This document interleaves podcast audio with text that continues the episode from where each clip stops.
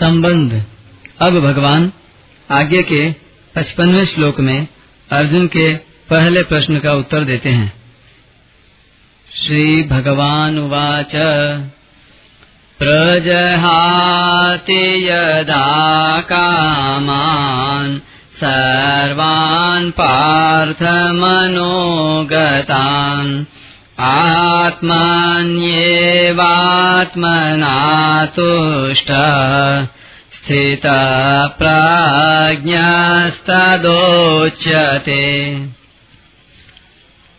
श्री भगवान बोले, हे पृथानंदन, जिस काल में साधक मनोगत संपूर्ण कामनाओं का अच्छी तरह त्याग कर देता है और अपने आप से अपने आप में ही संतुष्ट रहता है, उस काल में वह स्थित प्रज्ञ कहा जाता है। व्याख्या। गीता जी की यह एक शैली है कि जो साधक जिस साधन के द्वारा सिद्ध होता है, यानी कर्मयोग, भक्ति योग आदि के द्वारा सिद्ध होता है, तो उसी साधन से उसकी पूर्णता का वर्णन किया जाता है। जैसे भक्ति योग में साधक भगवान के सिवाय और कुछ है ही नहीं, ऐसे अनन्य योग से उपासना करता है। अतः सिद्धावस्था में वह संपूर्ण प्राणियों में द्वेष भाव से रहित हो जाता है। ज्ञान योग में साधक स्वयं को गुणों से सर्वथा असंबद्ध एवं निर्लिप्त देखता है, अतः सिद्धावस्था में वह संपूर्ण गुणों से सर्वथा अतीत हो जाता है। ऐसे ही कर्मयोग में कामना के त्याग की बात मुख्य कही गई है, अतः सिद्धावस्था में वह संपूर्ण कामनाओं का त्याग कर देता है। यह बात इस श्लोक में बताते हैं। प्रजहाति यदा कामान सर्वान पार्थ मनोगतान। इन पदों का तात्पर्य यह हुआ कि कामना न तो स्वयं में है और न मन में ही है। कामना तो आने जाने वाली है और स्वयं निरंतर रहने वाला है, अतः स्वयं में कामना कैसे हो सकती है। मन एक करण है और उसमें भी कामना निरंतर नहीं रहती, प्रत्युत उसमें आती है मनोगतान, अतः मन में भी कामना कैसे हो सकती है। परंतु शरीर, इंद्रियां, मन, बुद्धि से तादात्म्य होने के कारण मनुष्य मन में आने वाली कामनाओं को अपने में मान लेता है। जहाती क्रिया के साथ प्रय उपसर्ग देने का तात्पर्य है कि साधक कामनाओं का सर्वथा त्याग कर देता है।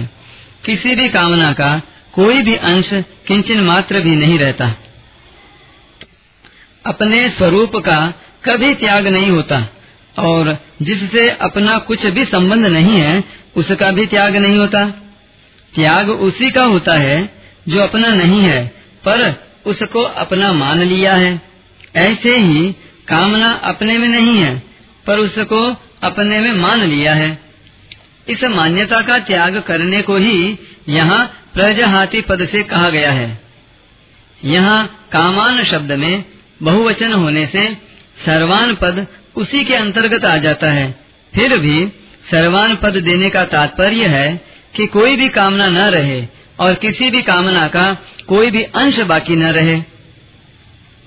आत्मन्येवात्मना तुष्टः।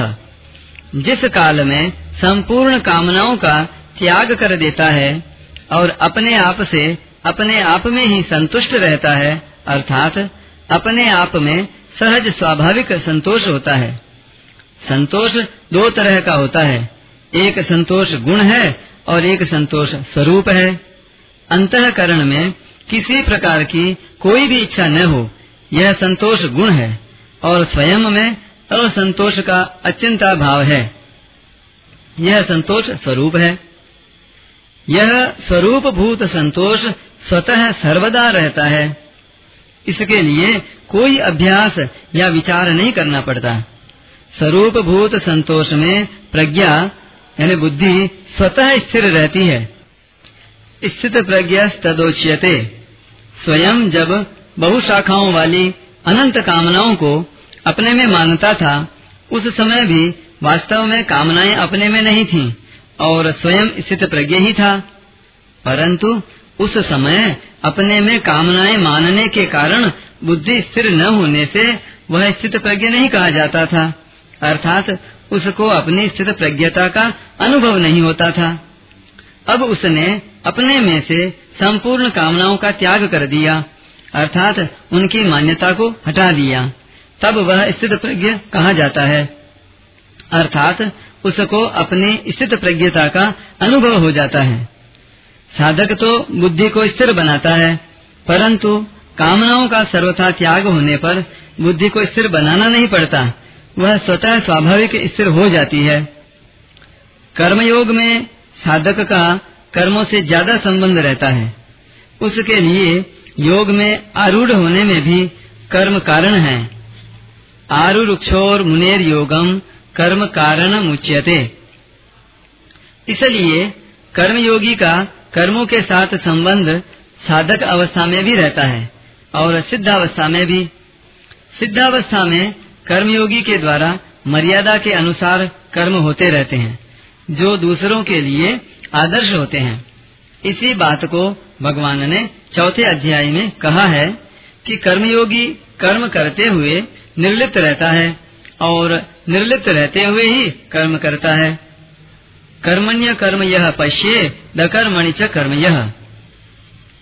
भगवान ने तिरपनवें श्लोक में योग की प्राप्ति में बुद्धि की दो बातें कही थीं। संसार से हटने में तो बुद्धि निश्चल हो और परमात्मा में लगने में बुद्धि अचल हो, अर्थात निश्चल कहकर संसार का त्याग बताया और अचल कहकर परमात्मा में स्थिति बताई। उन्हीं दो बातों को लेकर यहाँ यदा और तदा पद से कहा गया है कि जब साधक कामनाओं से सर्वथा रहित हो जाता है और अपने स्वरूप में ही संतुष्ट रहता है, तब वह स्थित प्रज्ञ कहा जाता है। तात्पर्य है कि जब तक कामना का अंश रहता है तब तक वह साधक कहलाता है, और जब कामनाओं का सर्वथा अभाव हो जाता है तब वह सिद्ध कहलाता है। इन्हीं दो बातों का वर्णन भगवान ने इस अध्याय की समाप्ति तक किया है। जैसे यहाँ प्रजहाति यदा कामान सर्वान पदों से संसार का त्याग बताया और फिर आत्मन्येवात्मना तुष्टः पदों से परमात्मा में स्थिति बताई। छप्पनवें श्लोक के पहले भाग में यानी तीन चरणों में संसार का त्याग और स्थित धीर मुनि पद से परमात्मा में स्थिति बताई। सत्तावनवें और अट्ठावनवें श्लोक में पहले संसार का त्याग बताया और फिर तस्य प्रज्ञा प्रतिष्ठिता पदों से परमात्मा में स्थिति बताई।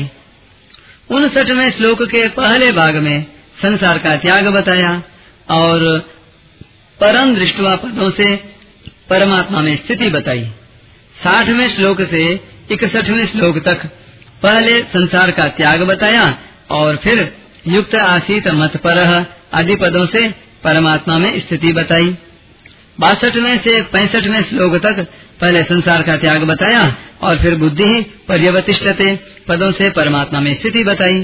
छियासठवें से अड़सठवें श्लोक तक पहले संसार का त्याग बताया और फिर तस्य प्रज्ञा प्रतिष्ठिता पदों से परमात्मा में स्थिति बताई।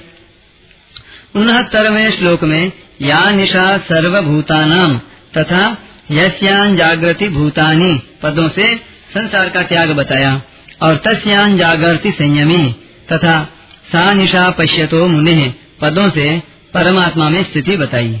सत्तरवें और इकहत्तरवें श्लोक में पहले संसार का त्याग बताया और फिर स शांति मधि गच्छति पदों से परमात्मा में स्थिति बताई।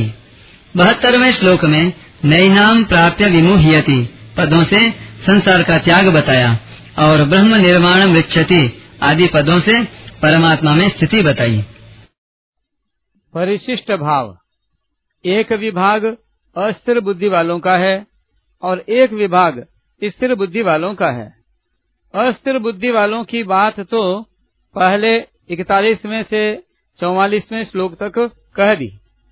अब स्थिर बुद्धि वालों की बात पचपनवें से इकहत्तरवें श्लोक तक कहते हैं। जिस समय साधक सांसारिक रुचि का त्याग करके अपने स्वरूप में स्थित रहता है, उस समय वह स्थिर बुद्धि वाला कहा जाता है। जिसका परमात्मा का उद्देश्य होता है, उसकी बुद्धि एक निश्चय वाली होती है क्योंकि परमात्मा भी एक ही हैं। परंतु जिसका संसार का उद्देश्य होता है उसकी बुद्धि असंख्य कामनाओं वाली होती है, क्योंकि सांसारिक वस्तुएं असंख्य हैं। समता की प्राप्ति के लिए बुद्धि की स्थिरता बहुत आवश्यक है। पातंजल योग दर्शन में तो मन की स्थिरता को, वृत्ति निरोध को महत्व दिया गया है, पर गीता बुद्धि की स्थिरता को, उद्देश्य की दृढ़ता को ही महत्व देती है। कारण कि कल्याण प्राप्ति में मन की स्थिरता का उतना महत्व नहीं है जितना बुद्धि की स्थिरता का महत्व है। मन की स्थिरता से लौकिक सिद्धियां प्राप्त होती हैं, पर बुद्धि की स्थिरता से पारमार्थिक सिद्धि, कल्याण प्राप्ति होती है। कर्मयोग में बुद्धि की स्थिरता ही मुख्य है। अगर मन की स्थिरता होगी तो कर्मयोगी कर्तव्य कर्म कैसे करेगा?